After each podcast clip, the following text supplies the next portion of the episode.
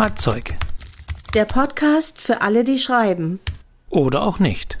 Von Diana Hillebrand und Wolfgang Tischer. Und dies ist die Folge 2 des Schreibzeug-Podcasts. Am Mikrofon. Wie immer, denn ab Folge 2 ist quasi wie immer. Am Mikrofon sind Diana Hillebrand und Wolfgang Tischer. Hallo, herzlich willkommen. Wir freuen uns, dass wir heute wieder hier sein dürfen. Und wir haben die erste Folge ja veröffentlicht und wir haben äh, große Resonanz bekommen, habe ich gehört. Ja, also ich bin total äh, beeindruckt und begeistert, Wolfgang. Ganz viele haben mich angeschrieben und haben sich gefreut über das, was wir da gemacht haben. Äh, es ist ja mein erster Podcast. Du hast schon ein bisschen mehr Erfahrung als ich, aber äh, ich war sehr gespannt, wie die Leute so reagieren. Und ich habe äh, ausschließlich gutes Feedback bekommen und es hat offensichtlich genauso viel Spaß gemacht zuzuhören, wie das Machen an sich. Dann strengen wir uns jetzt an und machen das in der zweiten Folge auch. Ja, wir haben uns ein cooles Thema ausgedacht, glaube ich, ein sehr wichtiges Thema, über das man ganz dringend sprechen muss, oder? Genau, es wird ja in diesem Podcast oder es geht in dem Podcast ja um alle möglichen Aspekte des Schreibens und des Büchermachens und des Bücherentstehens und da, ja, da gibt es ja sehr, sehr viele. Also wir haben ja beim letzten Mal, ich glaube, in jedem dritten Satz gesagt, das machen wir nochmal in einem eigenen Podcast. Und heute machen wir, nachdem wir beim letzten Mal den Anfang hatten, äh, noch nicht das Ende. Wobei wir mit der letzten Folge auch nicht das Ende machen werden, sondern wir machen heute den Titel. Titel des Buches, Titel der Kurzgeschichte. Das, was vorne drauf steht. Und was, ähm, also wir sind damit fast ja noch beim Anfang denn der Titel ist ja einer der Dinge, die man ebenfalls, kann man sagen, so als erstes wahrnimmt. Wenn es nicht das Optische des Covers ist, dann schwirren ja meistens Titel um einen, wenn man fragt, wie hieß denn das Buch? Oder neulich habe ich ein Buch gelesen, das hieß und so weiter. Wobei, da geht es ja schon los. Neulich habe ich ein Buch gelesen, das hieß, ach, wie waren wie hieß denn das nochmal? Warte mal, das war, ah, ah, jetzt fällt mir der Titel nicht ein. Ein oft gehörter Satz, ne? Ja, das stimmt. Aber ich habe heute einen ganz tollen Satz von einer Lektorin gehört. Die habe ich nämlich heute ganz aktuell angerufen und äh, sie mal kurz befragt zum Thema Titel. Das war eine Lektorin vom DTV Verlag und die hat einen sehr schönen Satz gesagt, finde ich. Sie hat nämlich gesagt, Wolfgang, Cover und Titel sind die Kleider der Bücher. Das fand ich mhm. wirklich sehr schön. Ja, ist ein schönes Bild äh, damit werden sie angezogen. Das ist das, was die Leser zuerst sehen, was sie wahrnehmen. Und ich bin mir ganz sicher, äh, viele, wenn nicht sogar die meisten Bücher werden genau aufgrund dieser Kleider gekauft. Also das ist jetzt sehr lyrisch ausgedrückt und tatsächlich sage ich immer ganz äh, platt, der Titel ist ein Marketinginstrument. So ist es. So ist es. Das ist das, was man zuerst sieht und was äh, einen eben auch wirklich dazu bringt, ein Buch in die Hand zu nehmen. Also das ist ein Versprechen, das man da bekommt. Und da reagieren wir auch alle drauf. Also jeder Mensch schaut, glaube ich, wirklich zuerst aufs Cover und auf den Titel. Und mit diesen beiden Elementen hat man, ich glaube, für sich schon ähm, etwas geschaffen, was dieses Buch wahrscheinlich ist. Also äh, für sich, ne? Also ist es, ist es ein Liebesroman, ist es, ist es Fantasy, ist es Science Fiction. Das sollte natürlich optisch rüberkommen, aber das sollte auch gegebenenfalls im Titel schon mitschwingen. Wobei es ja immer wieder auch äh, Diskussionen unter Autoren und Autorinnen gibt, die sich darüber beklagen, dass der Titel, der letztendlich vielleicht auf dem Buch landet, gar nicht zur Geschichte passt. Also es ist schon auch ein hochdiskutiertes Thema in den Verlagen unter den Schriftstellern. Da wird ganz viel drüber nachgedacht, immer wieder auch verschiedene Aspekte, warum jetzt dieser Titel funktionieren könnte oder warum er eben nicht funktioniert. Das ist ein ganz wichtiges Thema. Womit wir festhalten müssen, dass, und so steht es meistens ja auch schon in den Verträgen, der Verlag den Titel letztendlich festlegt. Also wenn die Autorin der Autor Glück hat, dann gibt es eben so Mitspracherecht oder äh, äh, man kann sein Veto einlegen oder wie auch immer, aber letztendlich, zumindest bei Verlagsveröffentlichungen, ist es so, dass der Verlag dann das letzte Wort hat. Ja, genauso habe ich das auch erlebt und erlebt das auch, wobei äh, bei den Verlagen, für die ich schreibe, ist es wirklich immer so gewesen, dass ich da mitsprechen durfte. Also vor allen Dingen habe ich immer auch schon Vorschläge gemacht und das hat mir auch die Lektorin heute nochmal bestätigt, dass sie sich immer freuen, wenn Vorschläge kommen von den Autoren. Das heißt natürlich nicht, dass die genommen werden, aber es ist auf jeden Fall ein Hilfsmittel und manchmal entsteht auch aus so einem Vorschlag dann eine ganz neue Titelidee. Also die haben ja ihre eigenen Gedanken dazu, haben auch ihre Überlegungen, was den Vertrieb und das Marketing angeht. Und dann entsteht aber aus den Ideen auch der Autoren entstehen dann auch oft die Titel. Also die sind schon froh, wenn da was äh, Griffiges dabei ist. Die sind da jetzt nicht total gegen die Autoren. Nichts ist absolut. Also es kann durchaus sein, dass der Titel, der schon auch der Arbeitstitel war, dann tatsächlich der finale Titel wird. Es kann sein, dass der Verlag sagt, nee, geht nicht. Es kann, da werden werden wir auch gleich nochmal drüber sprechen, schlichtweg sein, dass der Titel schon einfach vergeben ist und deswegen nicht verwendet werden kann. Und es kann aber auch noch sein, auch so, sowas habe ich schon gehört, dass äh, man den Titel soweit festgelegt hatte, aber dann die berühmte Vertreterkonferenz, also die Menschen, die für die Verlage in die Buchhandlungen ziehen sozusagen und dort die Bücher ja, an den, den Buchhandlungen anpreisen sozusagen, was denn da so Neues kommt. Also, dass diese viel zitierte Vertreterkonferenz häufig auch noch sehr viel Macht hat, auch was das Cover angeht, aber auch was den Titel angeht und dass da auch nochmal Diskussion ist, ah ja, aber da denken die Leute bei dem Titel doch das und das, ah, das können wir nicht machen und und und. Also Titelfindung kann sehr einfach sein, aber kann auch wahnsinnig schwierig sein. Ja, und da wird auch teilweise wahnsinnig intensiv drüber gesprochen. Also ich, ich weiß selber, wenn man dann so Titel in den Raum geworfen hat, dann sitzt du als Autorin, sitzt du da und wartest auf die Entscheidung oder was kommt jetzt.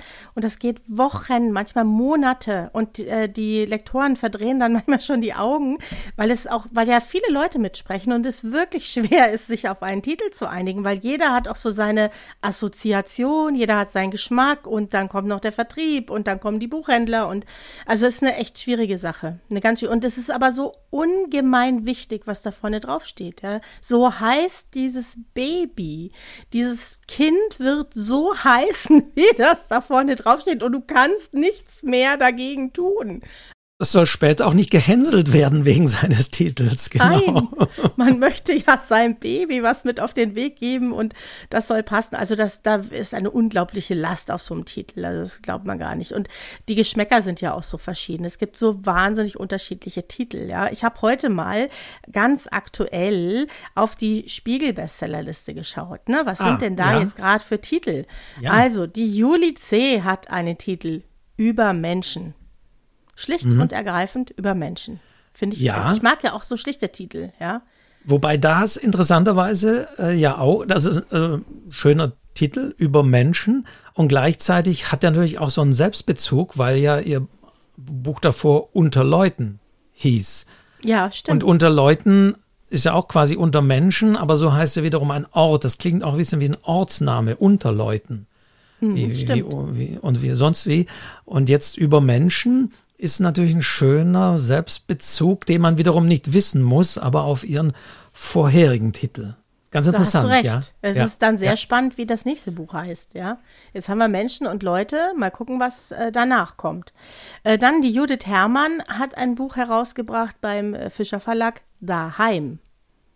Mhm. Ich glaube, es ist eh dieses Zuhause und so, das ist schon auch irgendwie ein großes Thema. Ich glaube, es hat jetzt gar nicht äh, was mit Corona zu tun, das ist einfach ein Thema. Ne? Also daheim, das klingt sehr heimelig und ist ein Einworttitel. Und das gibt es gar nicht mehr so oft. Also das ist relativ selten geworden, so ein Worttitel. Finde ich aber auch sehr griffig. Und die Helga Schubert von DTV hat ihr Buch Vom Aufstehen genannt. Also alles mhm. so heimelige Sachen eigentlich, ne? Drei Frauen ja. übrigens, gerade auf der Be äh, ja. Spiegel-Bestsellerliste, finde ich auch sehr schön. Der erste letzte Tag von Sebastian Fitzek, bei Drömer erschienen. Der erste letzte Tag. Mhm. Ja, ja. Das ist ein bisschen ja. mehr, ne? Das ist ein bisschen mehr als ein Wort. Da steckt ein bisschen äh, mehr dahinter. Da fängt man schon ein bisschen an, äh, drüber nachzudenken. Mhm, mhm, mhm. Und dann noch ein Bilderbuch, was ich auch unglaublich spannend fand. Pass auf. Das Neinhorn. Mhm, mh. Das Neinhorn. das, das Neinhorn. Also da fühle ich mich als Mutter, jetzt ist ja meine Tochter schon groß, aber Kinder sagen gerne Nein. Und da fühle ich mich schon sehr angesprochen. Eine Wortspielerei, das Neinhorn ist im Carlsen Verlag erschienen. Also auch das, das ist von äh, dem Känguru-Menschen. Marc-Uwe ne? Kling. Äh, Marc-Uwe Kling, genau, ja. Genau, ja, ja. genau. Das jetzt gerade das Neinhorn. Ich, ich habe die auch mal gerade die beste, welche Rubrik war, aber interessanterweise äh, gibt es ja dann auch noch hier noch äh, Martin Walker, der äh, Diogenes-Autor aus Schottland, der mit französisches Roulette jetzt auf der Liste ist. Und das ist ja wiederum ein sehr beliebiger Titel, ne? französisches Roulette. Naja, da ist ja Bruno, Chef de Police, ist ja da, der Ermittler. Oder achtsam Morden am Rande der Welt. das finde ich auch gut. Das finde ich, also ist auch ein Krimi, oder? Ja, das ist ein Krimi, das sind diese Krimi von, von, von Carsten Dusse. Ich, ich habe nur den ersten Achtsam Morden äh, gelesen. Mhm. Ja, ja, also da parodiert er ja wiederum äh, eine, so eine andere Buchreihe über, über eben das achtsame Leben. Und äh, im ersten Buch hat er zumindest dann so einen Selbsthilferatgeber, den er dann, auf den er sich immer bezieht, aber er natürlich brutal in Sachen Mord. Mhm. Also es ist ein, äh, spannend. Es gibt, glaube ich, momentan keine feste Regel. Ja, also es gibt keine feste Regel, ob jetzt ein Titel ein Wort haben soll oder drei Wörter oder es gibt ja auch diese ganz verrückten Titel. Da können wir gleich auch noch mal drüber sprechen, die ganze Sätze fast schon eine kleine Geschichte sind. Ja, finde ich auch äh, interessant. Äh, das war ja mal eine Zeit lang sehr modern. Es war durch den Hundertjährigen, der aus dem Fenster stieg und verschwand, war da genau hat Zeichen gesetzt und äh, alle Bücher des Autoren äh, mussten dann künftig so einen langen Titel haben, ja, ja, ja. Ja, und das gibt es aber immer wieder. Ich habe zum Beispiel bei DTV auf der Seite auch eine Liste gefunden mit, jetzt muss ich mal gerade hier in meiner in meinen Unterlagen gucken. Also mit lauter, also die ungewöhnlichsten Buchtitel und das sind tatsächlich alles lange Titel, ja. Als ich heute Morgen erwachte, war alles weg, was ich mal hatte. Die besten Stories von T.C. Boyle. das, mhm. ja? Okay, okay. Oder Noch besser, wie ich mich auf einer Parkbank in einen bärtigen Mann mit seinen braunen Augen verliebte. Das ist ja schon fast eine Kurzgeschichte. Ja, aber das, für mich ist das auch ein bisschen, aber so ein bisschen so nach Aufmerksamkeitsheischen fast, oder? Da würde ich schon wieder aus Prinzip sagen, ne, da, da gucke ich jetzt nicht rein. Da will ich mich nicht so billig durch so einen Titel äh, entsprechend äh, täuschen lassen dann findest du vielleicht Elchscheiße besser. Elchscheiße ist auch ein ungewöhnlicher Titel, der bei DTV erschienen ist. Okay. Mhm, mhm, mhm, es ist, ist wieder ein Einworttitel, ne? aber so ein, so ein frecher halt. Also äh, ja, ich glaube, man darf da wirklich auch sehr kreativ sein, was Titel angeht. Ja, wobei jetzt eben Elchscheiße natürlich auch gewisse Leute wahrscheinlich abschrecken wird. Äh, da ist äh, so ein, ein Titel wie Feuchtgebiete, der, dessen Roman dann der deftigere ist, dann noch ein bisschen unverfänglicher eigentlich. Ne? Stimmt, das war ja, ist ja auch ein Titel, den jeder kennt. Ne? Also ja. alle sagen, habe ich nicht gelesen, aber jeder kennt den Titel, ja, den wird man vermutlich auch nicht mehr, äh, nicht mehr vergessen. Was glaubst du, wo findet man denn die Titel? Was, wo finden Autoren ihre Titel, wenn sie Büchern. was vorschlagen? Nein, äh, Nein beim, beim Schreiben meine ich, natürlich. Ja, also äh, viele Titel sind ja oft, also ich, so sehe ich es in literarischen Werken, viele Titel werden tatsächlich im Text gefunden. Also die man äh, beim Lesen des Textes irgendwann ist da dann dieser, dieser Titel. Also genau so äh, wenn ich an Thomas Glawinitsch denke, zum Beispiel die Arbeit der Nacht auch finde ich ein sehr schöner Titel, Die Arbeit der Nacht, äh, was sowohl heißt, dass die Nacht arbeitet, aber dass man vielleicht auch in der Nacht arbeitet und es taucht irgendwann in diesem Roman auf. Oder das größere Wunder, auch Glavinic Titel, der neugierig macht. Das größere Wunder, was ist denn das große Wunder und so weiter, taucht auch dann im Text auf. Also das finde ich ist eine Möglichkeit, den Titel im Text oder in Textfragmenten oder in Satzfragmenten zu finden. Ja, genau so ist es. Und äh, wenn du anfängst zu schreiben, dann brauchst du ja auch erstmal so einen Arbeitstitel. Das ist ja schon mal so die erste Hürde, die du als äh, Autorin, als Autor hast, diesen Arbeitstitel zu finden. Das ist ja noch lange nicht unbedingt der Titel, der letztendlich auf dem Buch steht. Aber dieser Arbeitstitel ist auch schon so wichtig, weil der für einen selber so wichtig ist, weil das auch der Titel ist, mit dem du letztendlich an deine Leser oder an den Verlag gehst. Und der muss irgendwie auch schon was haben. Ja, das heißt aber, wie gesagt, noch nicht, dass er dann auch der ist, der auf dem Buch steht. Und da macht man, da quält man sich manchmal. Und ich habe mich inzwischen, ich habe mir das inzwischen wirklich abgewöhnt. Ich quäl mich da nicht mehr. Ich, ich nehme das, was mir als erstes einfällt. Das kann manchmal sehr plump sein. Und dann schreibe ich. Und dann ist es wirklich so, wie du sagst irgendwann kommt dieser Moment und ich spüre, jetzt hast du hier was geschrieben und es könnte ein guter Titel sein. Jetzt gerade bei meinem, ich schreibe gerade ein Kurzgeschichtenbuch, da ist es wieder so gewesen. Ich habe was geschrieben und schreibe und schreibe und schreibe und plötzlich bekommt eine dieser Kurzgeschichten einen Namen und ich denke mir, das könnte ein super Titel für das Buch sein. Will ich jetzt nicht sagen, weil das ist ja noch nicht rausgekommen, aber äh, so ist es ganz oft und ich mache mir da eigentlich keinen Stress mehr.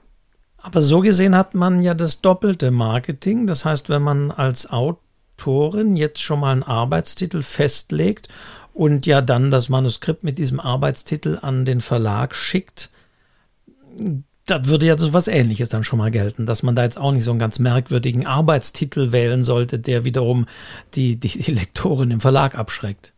Nein, das ist total wichtig. Das ist wie so ein kleiner Pitch, ne? Da ist ja, da muss irgendwas drinstecken. Das ist für einen selber wichtig. Wenn du dann morgens dieses Dokument aufmachst und dran schreibst, dann musst du dich auf diesen Titel freuen, auf dieses Projekt. Das ist ja der Name äh, des Buches, wie es, wie das Manuskript halt jetzt im Moment heißt. Und wenn das ein langweiliger, dröger Name ist, wo du dich überhaupt nicht drauf freust, dann magst du da eigentlich nicht dran schreiben. Dann hast du immer das Gefühl, da stimmt was nicht. Also so geht's mir auf jeden Fall.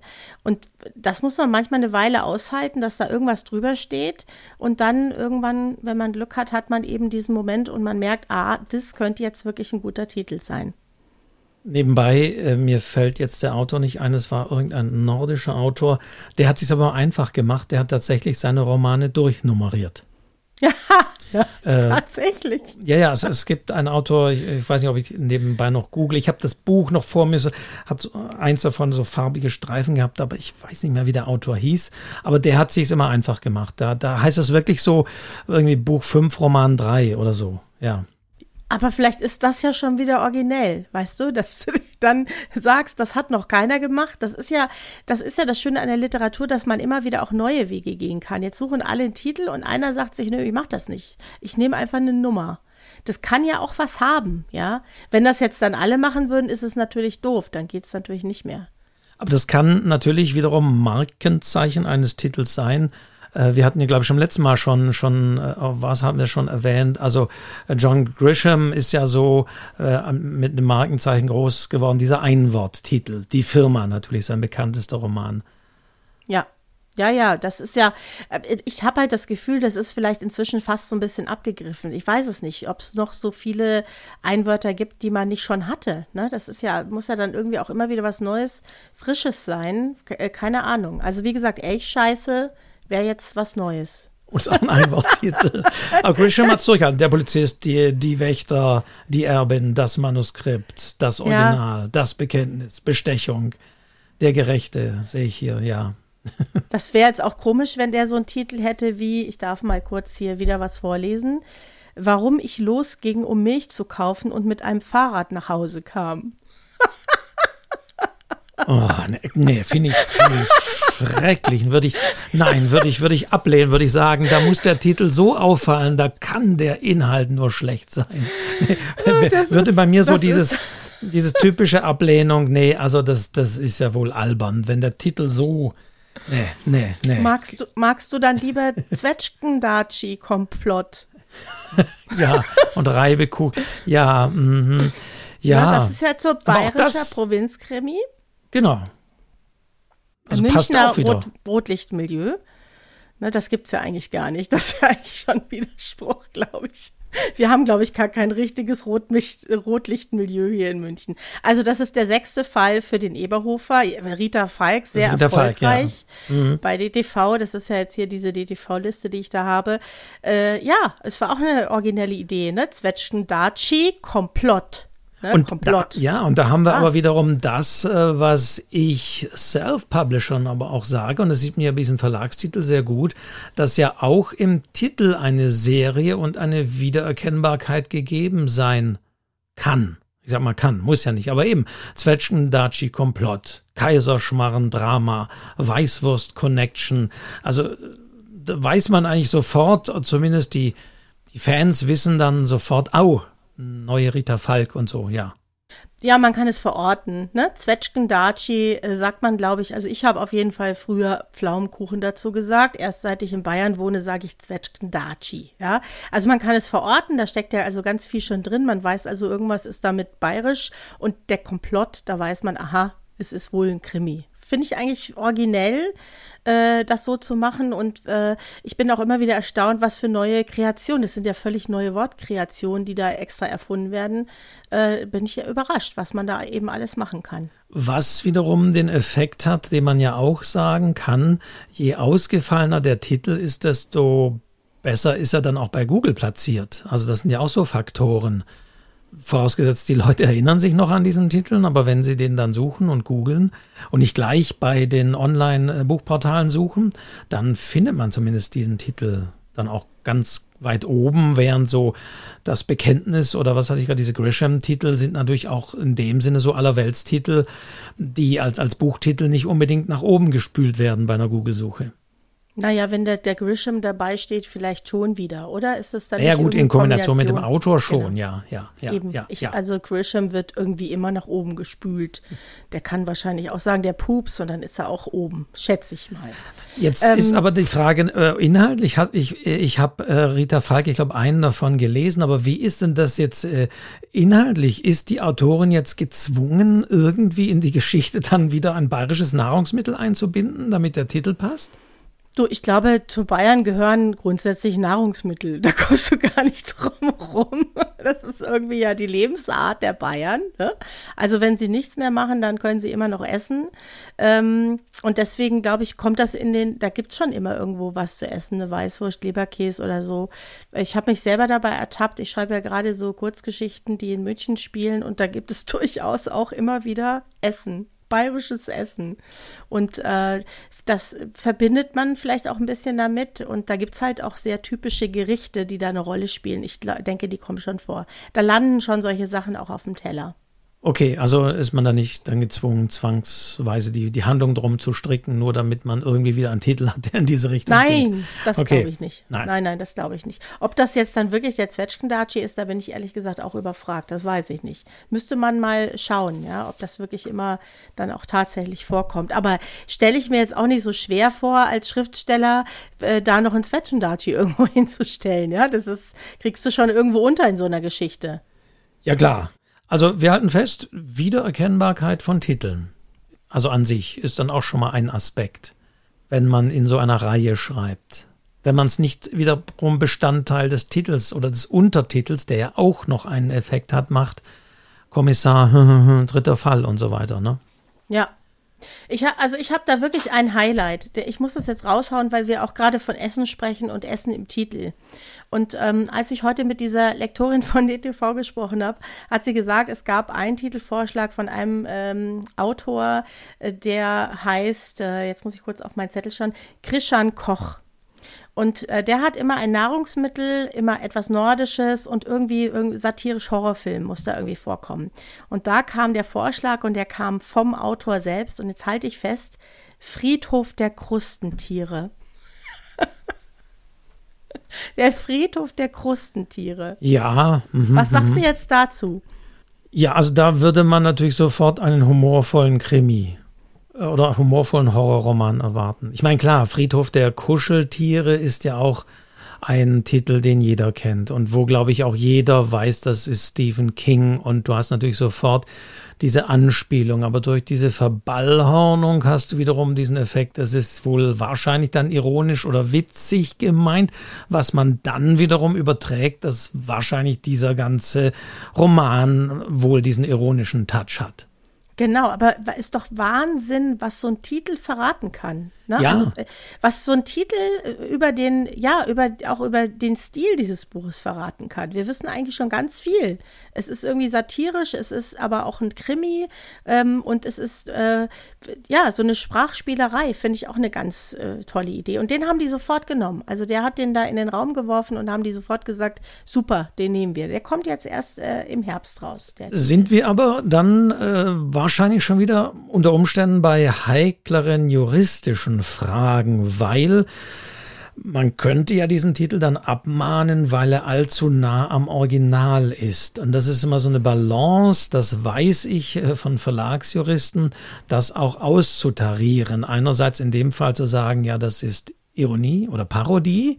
Und auf der anderen Seite ist es aber, hm, vielleicht hängt man sich da an den Erfolg eines anderen Titels dran und so weiter. Also das ähm, bei Self-Publishern wäre ich mit solchen Titeln vorsichtig. Wenn es da zu Abmahnungen kommt, dann hat man keinen Spaß, da muss man viel Geld für gegnerische und für den eigenen Anwalt zahlen.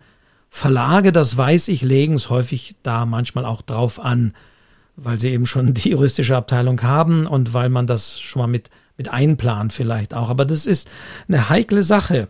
Das bringt uns ja eigentlich, wenn wir das machen, gleich zu diesem Titel, den ich dir jetzt mal hochhalte, ja, den die Leute nicht sehen können. aber das war der Titel, bei dem eigentlich das passiert ist. Ein Werk, das äh, einen ironischen Titel hatte, aber es kam dann zu einer juristischen Auseinandersetzung. Und zwar war es ein, Titel, ein Titel im Verlag Wohland und Quist. Ich weiß gar nicht, wann war es. Der Titel ist von, ich gucke gerade mal, 2013, also muss es wohl oh, schon wieder ganz schön her. Aber dieser, dieser Roman sorgte für Aufsehen von Julius Fischer. Und er hatte den Titel Die schönsten Wanderwege der Wanderhure. ja, ja, da weiß man natürlich sofort, dass die Wanderhure ein sehr, sehr erfolgreiches Buch von Drömer Knauer war, von der Inni Lorenz. Und da sind die gerichtlich gegen vorgegangen. Genau, warum und wie, das war so eine Sache, ging es jetzt von, von, also hinter diesem Pseudonym steckt ja ein Ehepaar, äh, ging es von denen aus, vom Verlag aus, wie auch immer, war es hilfreich?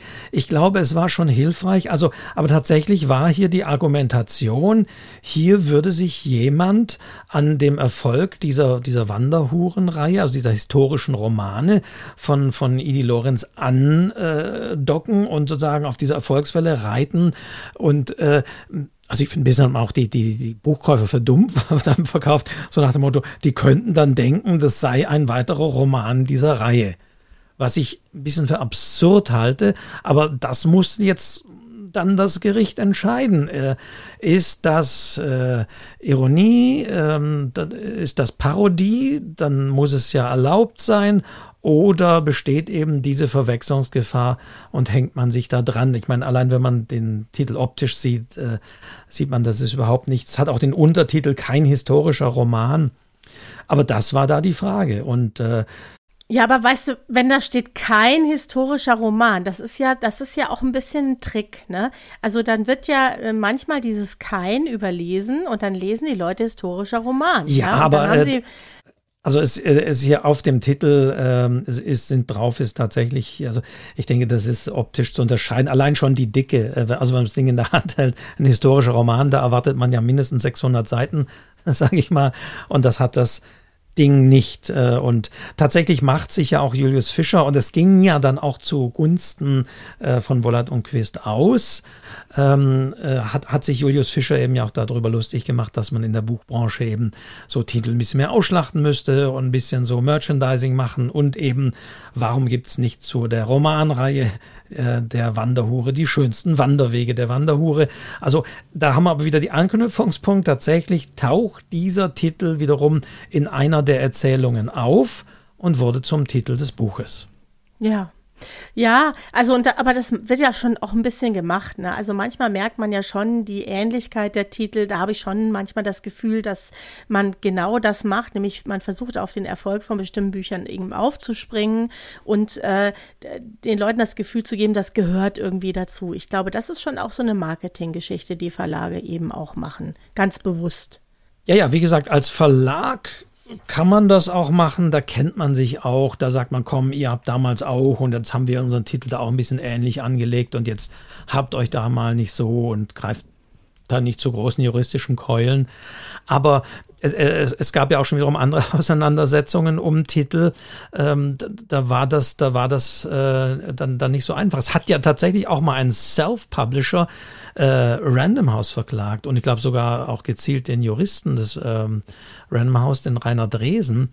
Ähm, weil er gesagt hat, da hat der große Verlagskonzern einen Titel von mir, dem kleinen Self-Publisher, geklaut. Also es wurde auch schon mal umgedreht. Aber Wolfgang, jetzt müssen wir die, die Autoren und Schriftsteller, auch die Self-Publisher mal ein bisschen schützen. Was kann man denn machen, um herauszufinden, ob es einen Titel schon gibt? Also ich bin ja immer gewillt, das nicht zu klauen und nicht abzukupfern. Wo schaue ich denn nach?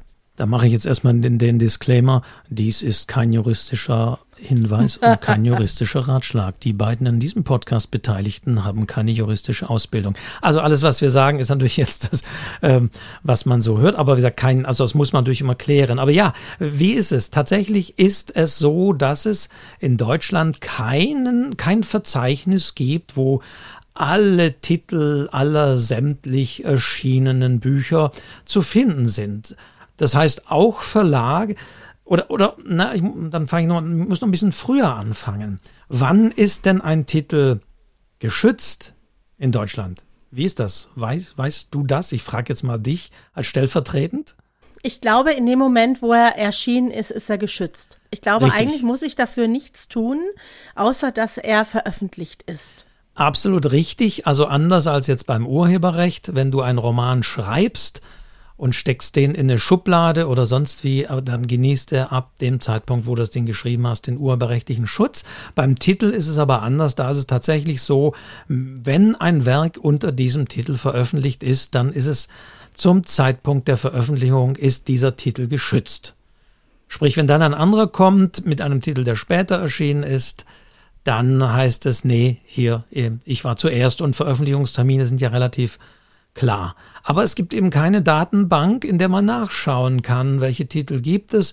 Auch für Verlage nicht. Das heißt, sowohl Self-Publisher als auch Verlage recherchieren dann in denselben Datenbeständen und das ist natürlich bei Amazon gucken, bei, ähm, bei, bei Google suchen, äh, bei anderen Online-Katalogen in der äh, Bibliothek, in der Deutschen Nationalbibliothek im Verzeichnis kann man nachschauen.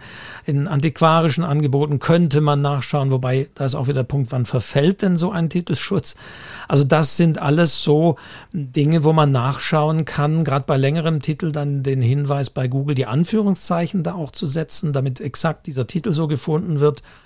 Und ja, und da muss man gucken, ähm, gibt es da schon einen Titel? Und dann wird es natürlich juristisch interessant, wenn es da schon Ähnliches gibt und so weiter.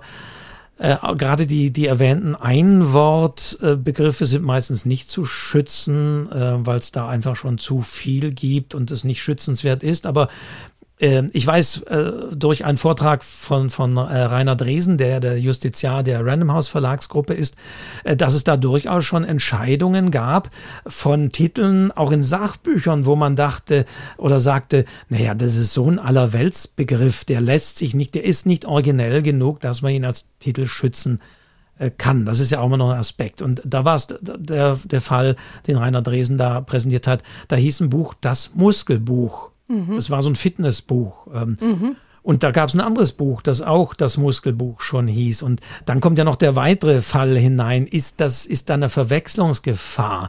Also es kann ja durchaus ein Sachbuch den gleichen Titel haben wie ein Roman, weil man sagt, nö, das eine ist ein Roman und das andere ist ein Buch. Ähm, aber äh, ja, ob da diese Verwechslungsgefahr und wie ähnlich das ist, das müssen halt dann die Gerichte entscheiden. Und in diesem Fall gab es tatsächlich die Gerichtsentscheidung, die gesagt haben, nee, geht nicht, äh, ist, ist zu, zu ähnlich.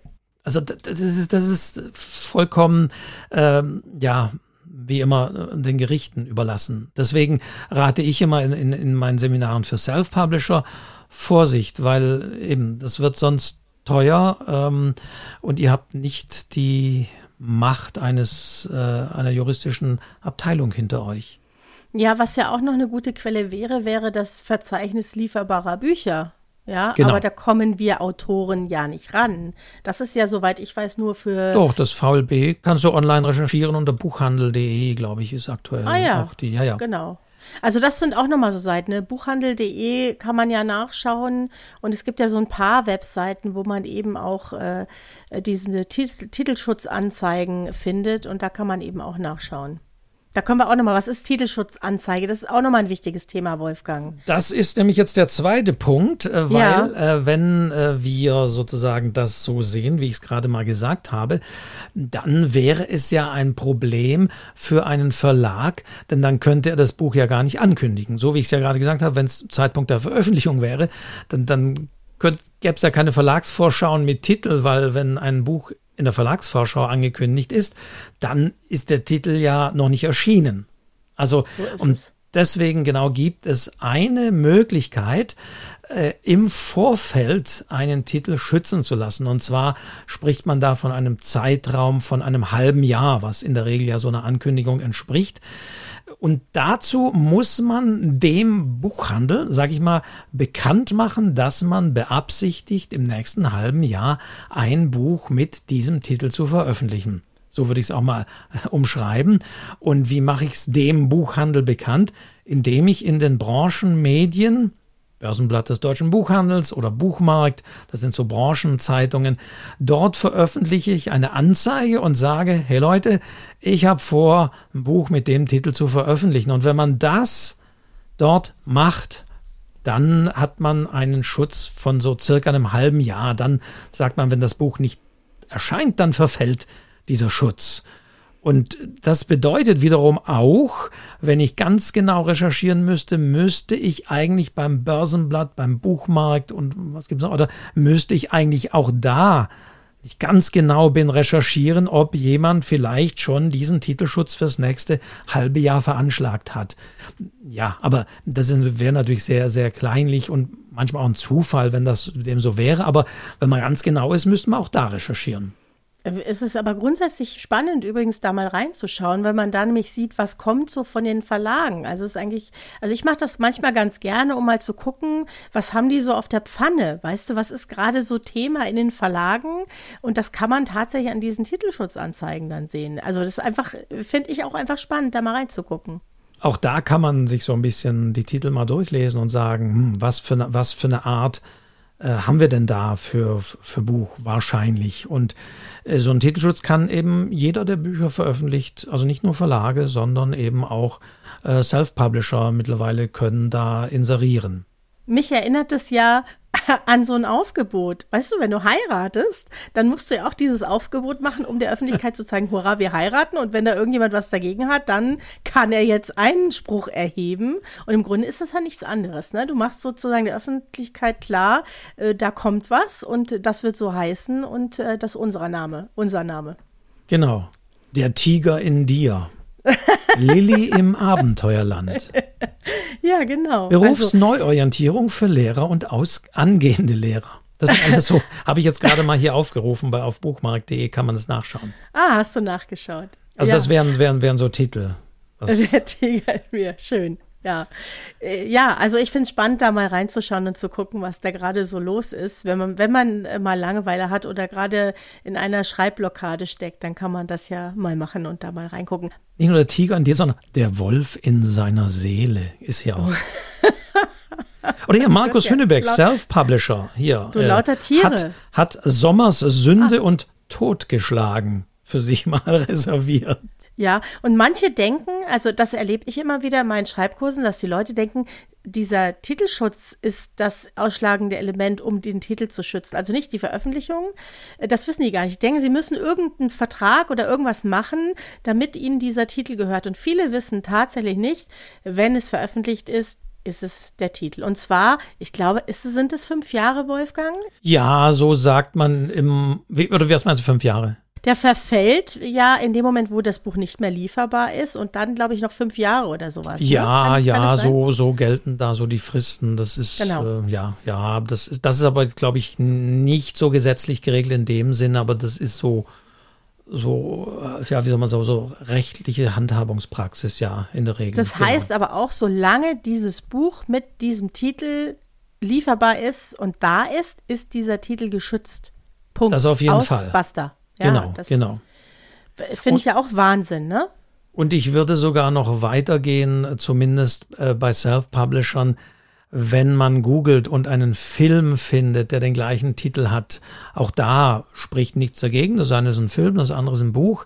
Ah, aber da weiß man nicht, gibt es ein Buch zum Film oder sonst wie. Also, äh, wie gesagt, mangels äh, rechtlicher ähm, Rückhand sozusagen wäre ich auch da, selbst wäre ich selbst da vorsichtig. Zumindest als Self-Publisher mit Ähnlichkeiten. Also da würde ich mich, also zumindest ich würde mich da nicht so viel trauen. Ja, wobei man ja durchaus auch bei den Verlagen nachfragen dürfte. Also man kann ja auch, wenn es jetzt ein älteres Buch ist und man sagt, ich möchte etwas Ähnliches machen, es hat aber einen anderen Untertitel, dann spricht doch auch nichts dagegen, diesen Verlag anzuschreiben und zu fragen, kann ich diesen Titel nehmen? Wenn ja. die sagen ja, ist es ja auch in Ordnung. Ja, dann sollte man aber das wirklich schriftlich haben und dann ja. eigentlich auch idealerweise von der Rechtsabteilung, weil wenn das wieder so ein Lektor sagt, dann sagt vielleicht die Rechtsabteilung wieder was anderes und sagt, ja, haben Sie eine Ahnung? Du wieder so ein Lektor, die würden dich ja sofort an die Rechtsabteilung weitergeben. Ja, aber, aber diese aber, Lektoren wissen ja genau, was sie tun. Ja, aber ganz ehrlich, so, so eine Diskussion kommt sehr häufig auch in meinen Seminaren immer wieder auf. Ja, kann man nicht dieses und jenes und wenn nicht, dann aber und wenn ich jetzt ein Wort ändere und noch ein Buch oder ich habe ein Buchstaben. Also da kommen die absurdesten Dinge und ich denke so bei mir, mein Gott, wenn das so ähnlich ist, es kommt doch jetzt nicht, dann wählt verdammt nochmal einen Titel, der irgendwie ein ganz anderer ist, als da Gedanken zu machen und bei dem Verlag anzufragen, ob die was dagegen haben und so. Also das würde ich, würde ich nie machen. Da merkt man, dass du nicht schreibst, Wolfgang. Weißt du, das ist so, wenn man einen Titel gefunden hat, dann ist das eine absolute Glückseligkeit, ja. Dann stellt man fest, oh Mist, Kacke, diesen Titel gibt's ja schon, ja. Und man versucht erstmal alle möglichen Wege zu finden, dass man den vielleicht doch behalten kann. Das kann ich ein bisschen verstehen, ja. So ein Titel ist ja sowas, ah, ich habe es ja schon gesagt, so heißt das Baby, jetzt hast du endlich diesen Namen gefunden, ist es schwer genug, den schmeißt du nicht einfach weg und sagst, naja, dann lass mir was anderes einfallen. So, so sind halt Schriftsteller. Ja, und dann kommt jeder Verlag und sagt, nö, der Titel, dann machen wir einen ganz anderen. Ja, du musst mal selber ein Buch schreiben, Wolfgang. Dann ja. kannst du mitreden. Und dann hast du den Titel und dann kommt irgendjemand und sagt, den gibt's schon. Dann weinst du erstmal und denkst dir, Mist, was mache ich denn jetzt? Jetzt brauche ich was anderes und das muss genauso gut sein. Das ist nicht so ohne. Das ist nicht so Ja, ohne. noch schlimmer und solche Fälle habe ich tatsächlich schon gehört. Also bei kompletten Manuskripten sage ich immer, nee, ja, das ist aber, äh, was ich tatsächlich schon gehört habe, dass eben äh, eine Autorin, ein Autor sagte, ich habe mein Manuskript dahin geschickt und hatte einen super Titel. Und die haben dann mein Manuskript abgelehnt und irgendwann ja, kam dann im Verlag ein Buch raus mit diesem Titel. Ist man relativ machtlos, weil man hat ja keinen Schutz. Ja, und da weiß ich aber manchmal nicht, das höre ich auch immer wieder. Und dann weiß ich manchmal nicht, dass, ob es nicht so Themen gibt, die so wabern und ob dieser Verlag nicht doch schon ein Manuskript hatte mit diesem Titel, ja, oder mit diesem Thema. Häufig geht es ja auch um Themen.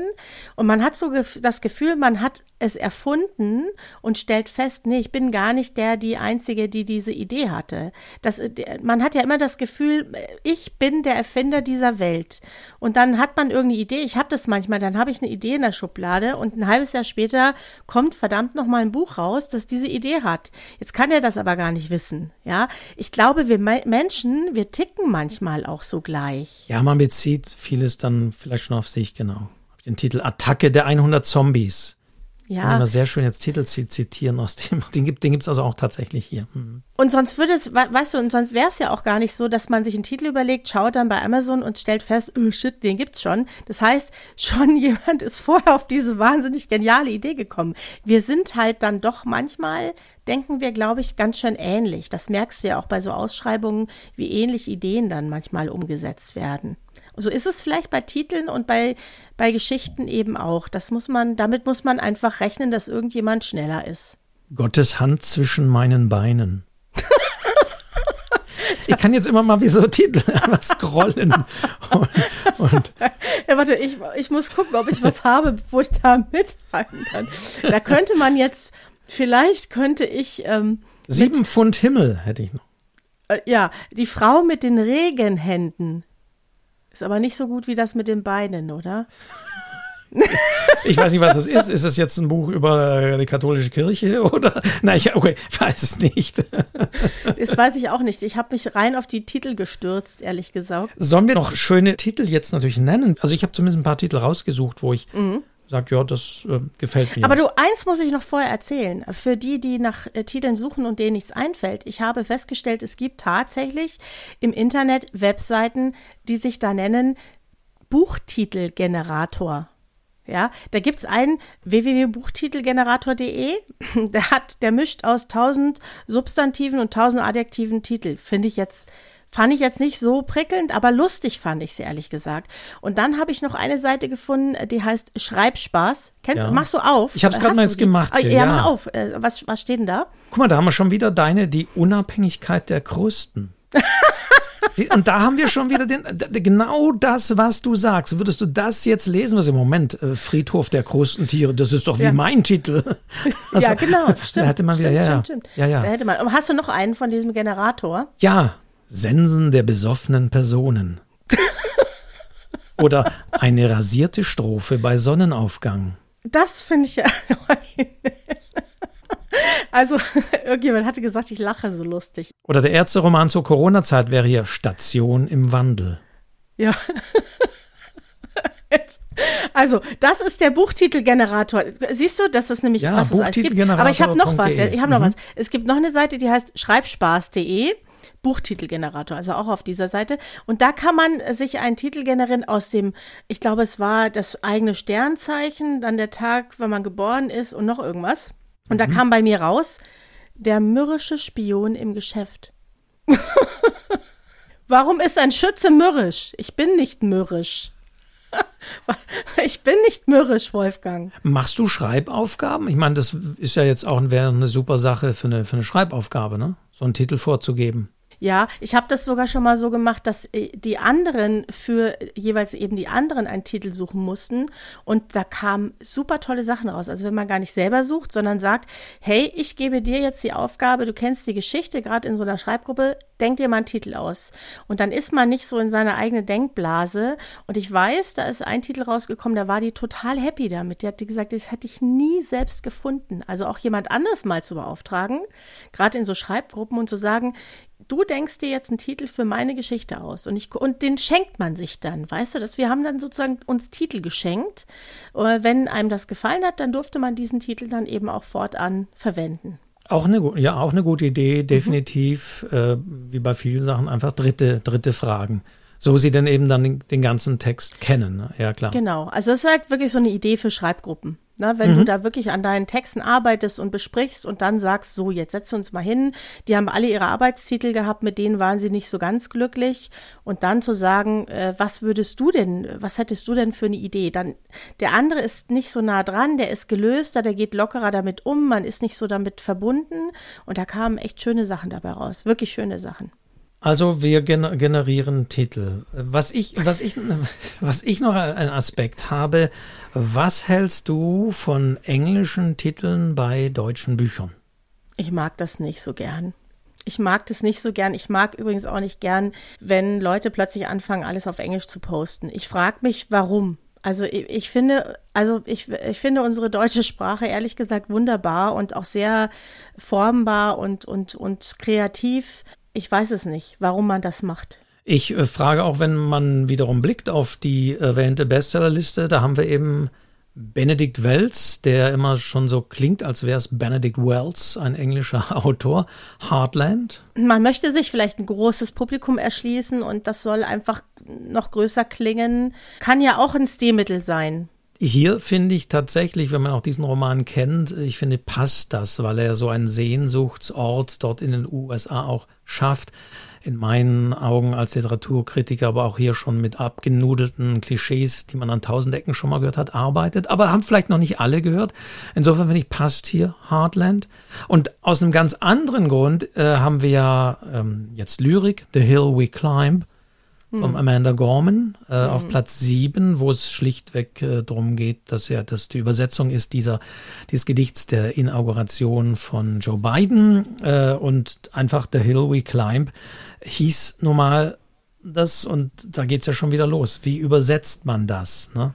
Da haben sie sich ja auch schwer getan. Das sind ja, glaube ich, drei Autorinnen, die da, äh, drei Übersetzerinnen, die da dran gearbeitet haben. Ich weiß nicht, ob das so eine gute Idee war, ja. Also, ja, also genau, aber da ist, ist, ist das Problem. Oder wir haben äh, auch noch auf der Besserliste Christian Kracht, Eurotrash es hat schon so was Modernes. Ne? Ich, also es, ich kann mir schon vorstellen, dass es auch Leute gibt, die das anspricht. Das ist sicher auch wie immer auch ein ganz großes Stück Geschmackssache. Und hier auch, äh, wie man ja jetzt weiß, so eine wahnsinnige Anspielung auf, ja, okay, dieser Titel. Aber, oder Bruch ist hier zum Beispiel Platz 15 gerade, Stay Away from Gretchen. Ja, es könnte neugierig machen. Das ist ja das, die Aufgabe eines Titels ist ja genau das, neugierig zu machen, dass man dieses Buch in die Hand nimmt und dann äh, eben auch kauft. Das ist ja die Aufgabe. Er hat ja eine große Aufgabe, so ein Titel. Sollen wir noch ein paar vorlesen? Ja, beziehungsweise ich, nachdem wir gesagt haben, wir unterhalten uns heute über Titel, da habe hm. ich, äh, bin ich natürlich an, vor meinem Bücherregal gegangen und dachte, ja, suchst du mal die interessantesten raus und dann geht schon los, ne, was ist denn interessant? Und ich habe natürlich dann auch festgestellt, auch da wieder, es gibt so gute Titel und wenn man das Buch gelesen hat, dann weiß man auch sofort, ja, das, der, der ist so passend. Aber wenn man das Buch vielleicht nicht gelesen hat, hm, dann hat er noch gar nicht diese Faszination. Also haben wir wieder das Problem, dass man exakt das natürlich auch als Autorin, als Autor hat, wenn man einen Text euch geschrieben hat und an so einem Titel hängt und dann kommt einer und sagt, hm, so doll ist der gar nicht. Mhm. Also umgekehrt finde ich es genauso. Und dann wiederum gibt es natürlich auch Titel, die sind sehr interessant. Ähm, du hattest ja auch schon ein paar längere da zitiert, wo man sich dann wiederum fragen muss, aber passt das denn zum Buch oder ist das nur des Effekts willen gemacht? Ne? Ja. Ach, Im Übrigen, das ist auch noch ein Punkt, englische Titel. Ich habe hier Lily King beispielsweise, vor kurzem hier auf der Bestsellerliste, mit Writers and Lovers. Ich glaube, da hat man sich beim Beck, das beim Beck Verlag erschienen, mhm. schlichtweg äh, für diese einfache Lösung entschieden, den englischen Titel zu nehmen, weil man dann um das Gendern rumkommt. Ja, das ist, glaube ich, auch ein Thema. Das wird ja eh böse. Wenn das wirklich sich durchsetzt, dann werden die Titel ja noch länger. Möglicherweise. Ja, ja, AutorInnen und LiebhaberInnen. Ja, das, ja, aber das ist auch so Aspekte. Okay, jetzt. Ich hab, ich, auch ich habe vor meinem äh, Bücherregal gestanden und habe geschaut, äh, erstmal, was habe ich für Bücher gekauft, nur wegen des Titels. Gibt es tatsächlich, ja. Äh, die habe ich wegen des Titels gekauft. Äh, da haben wir beim letzten Mal schon über eingesprochen, nämlich das mit der Besteigung der Eiger Nordwand unter der Treppe. Das war ein Kauf wegen des Titels, aber auch ein tolles Buch. Was ich auch sehr hübsch fand, war, das habe ich rein optisch nicht verstanden. also, das ist sozusagen einfach falsch ein, ein Falschtitel. Und was ist es? Es ist ein Zitat. Es ist ein Zitat. Deutsche Dialoge mitgehört im Ulstein Verlag erschienen. Und das sind einfach Dinge, die wir sagen. Ne? Das, sowas wird einfach gesagt, da werden Leute belauscht auf der Straße und dann hat halt jemand gesagt, das habe ich rein optisch nicht verstanden. Kann mich totlachen drüber. Das ja, Mailand, so Madrid, Hauptsache Spanien, ja, oder so. Ja, ja. Hm.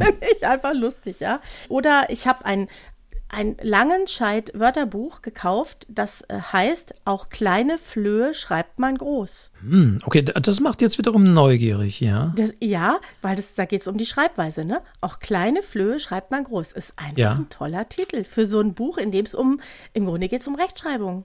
Ja. Mhm. Von Langenscheid, mhm. ne? Ja, ja. Ja. Also, ja. was habe ich jetzt ganz aktuell? Habe ich ein äh, Buch gekauft, das äh, bei BOD erschienen ist. Das habe ich auch nur wegen dem Titel gekauft. Das heißt nämlich der kotzende Hund. Und das hat, jetzt pass auf, das ist von Thomas Vogler. Der hat hier in München die Vogler Bar. Ja, die ist ganz bekannt. Das ist einfach eine Institution. Äh, äh, und der schreibt seine Kurzgeschichten, was er da in der Bar erlebt hat. Und ich finde, man kann es nicht besser auf den Punkt bringen als der kotzende Hund. Ist auch ein Name für eine Bar. Der kotzende Hund Zum ist kotzenden Hund. Also da, da geht doch gleich, da denkst du ja auch gleich, ey, was sind denn das für Geschichten? Das sind ganz kurze Episoden aus seinem Leben mit seiner Bar hier in München. Fand ich richtig gut. Was ich auch schön finde, das geht jetzt wieder in diese Richtung äh, belauschen, in dem Fall aber mit SMS. Ist meine Hose noch bei euch? Ja, das ist schön. Das ist wiederum schön.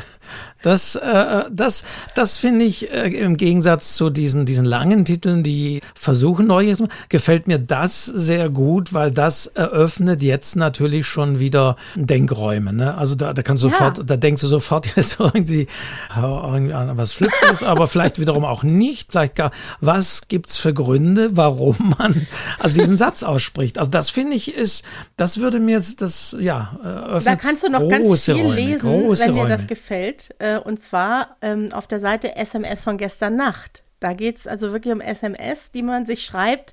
Offensichtlich hat eine Party stattgefunden. Ich weiß es ja nicht, ja. Und jemand hat eben reingeschrieben, ist meine Hose noch bei euch? Finde ich einfach super. Ist übrigens auch ein Bestseller gewesen. Vermutlich auch wegen dieses Titels. Und da sind wirklich SMSen drin, abgedruckt.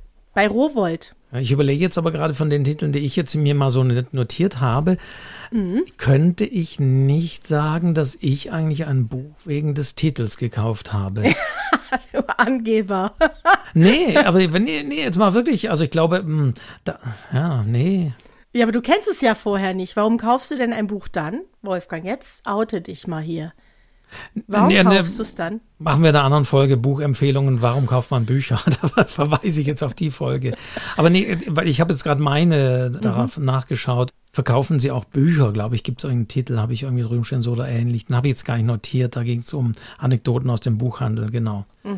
Äh, aber ansonsten, nee, ich habe jetzt eher solche notiert, die mir irgendwie interessant erschienen sind und die für mich teilweise auch geblieben sind. Also ich denke an einen etwas älteren Roman von Erik Vosnes Hansen über den Untergang der Titanic und über das Orchester, das er da bis zum Schluss gespielt haben soll und der den Titel trägt Choral am Ende der Reise.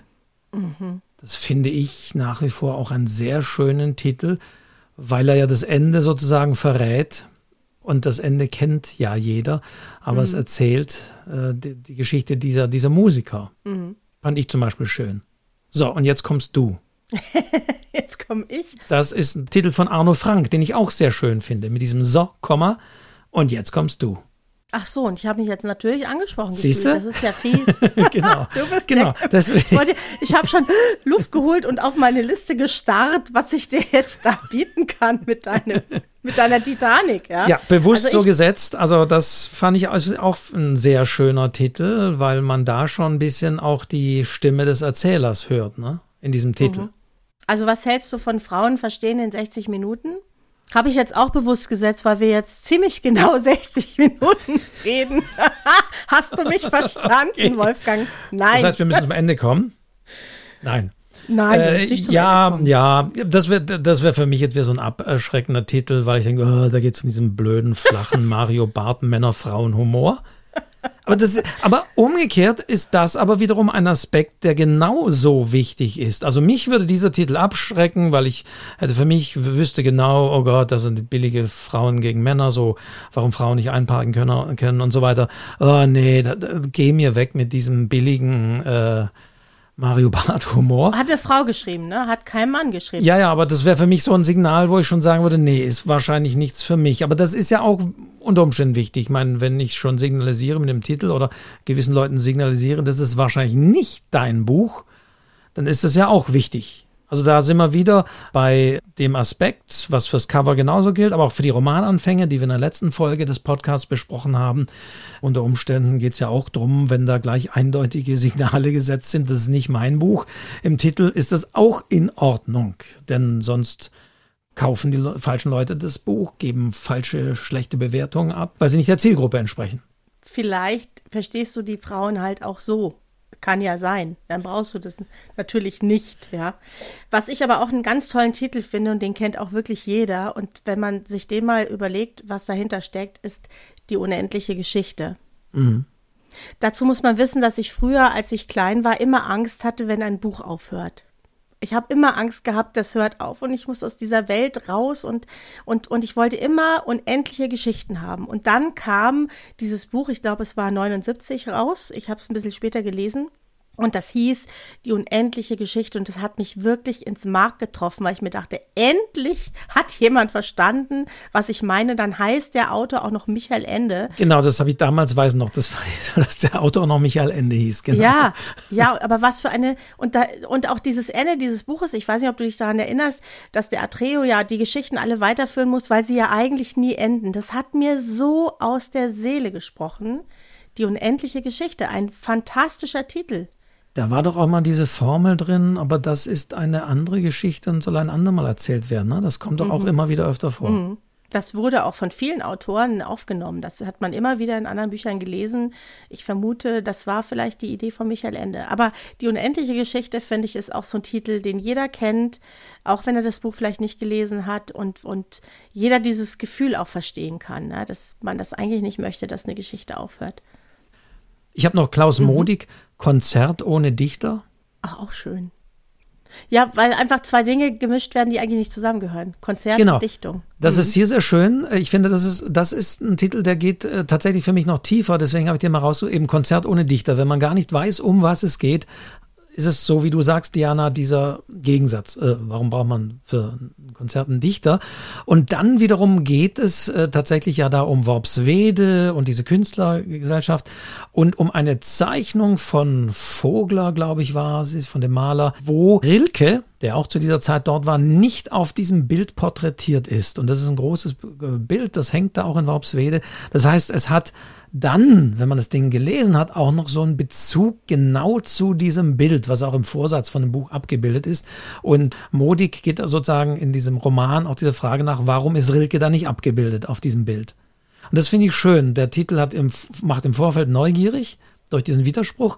Und wenn man es dann gelesen hat, dann wird der Titel noch zusätzlich durch diese Ebene befüllt, wenn man das jetzt weiß. Und das, finde ich, macht auch hier einen guten Titel aus. Und meistens sind das eben so Sachen, die einem nicht, ähm, über die man nicht nachdenkt. Ach so, das ist vielleicht auch noch wichtig. Äh, wie findet man solche Titel? Ich glaube, man findet sie nicht, indem man sich hinsetzt und, und konzentriert nachdenkt, sondern das ist so, wie du sagst. Im Gespräch kommt irgendein Satz oder man schnappt irgendwas auf oder es kommt einem so in den Kopf. Das sind, glaube ich, die besseren Titel. Also dieses Nachdenken und Konzentrieren, das ist dann häufig so gewollt, ja. Aber gerade so diese ganz coolen Sachen, die kommen in den Momenten, wo man eigentlich nicht damit rechnet. Wolfgang, wir müssen Schluss machen. Diana, wir müssen Schluss machen. Wer soll Schluss sich machen. denn das alles anhören? Ja, genau. Dann, dann sagen die, wir verplaudern uns dazu sehr. Das wollen ja. wir nicht. Äh, ja, wir kommen ja auch wieder und ähm, wieder mit neuen Themen. Wir wissen noch nicht was, ne? Wir haben noch Nein, nicht drüber gesprochen. Das äh, legen wir noch fest. Äh, wir werden uns mit der Folge 3 und wir werden uns da wieder mit einem Thema melden. Das müssen wir selber nochmal ausknobeln. Äh, aber genau, ansonsten gilt bis dahin, dieser Podcast ist überall zu abonnieren. Wir haben äh, entsprechend die Links ja auch nochmal auf die, die Infos gepackt. Also es gibt ihn sehr schnell äh, via, via Podigy, also direkt bei Podigy ja gehostet und da ist er jetzt schon bei Apple Podcasts und bei Google Podcasts und bei Deezer und auch die Spotify. ganzen äh, bei, natürlich bei Spotify, Spotify, aber auch die, die Apps, die es da gibt, äh, Overcast für, für Apple und ja, was es da alles gibt. Hört diesen Podcast, abonniert vor allem diesen Podcast. Also für diejenigen, die mit dem Podcast-Format noch nicht so vertraut sind, die den vielleicht auf der Website bei, bei Schreib und Weise, bei, bei, auf deiner Website, Diana, entdeckt haben oder auch auf dem Literaturcafé. Es gibt die Möglichkeit, Podcasts zu abonnieren. Bei Spotify natürlich am einfachsten für diejenigen, die Spotify haben. Aber es geht auch mit anderen Programmen und so weiter. Und dann bekommt man eben automatisch die neueste Folge angezeigt oder sogar runtergeladen aufs Smartphone und kann die dann hören auf dem Weg zur Arbeit, beim Bügeln, beim Joggen, bei, ja. Schreibt uns, wo ihr, guck mal, das ist wie beim Radio.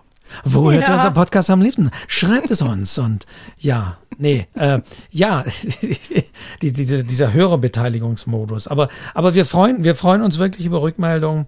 Also gebt uns ähm, Rückmeldung, gebt uns Titel.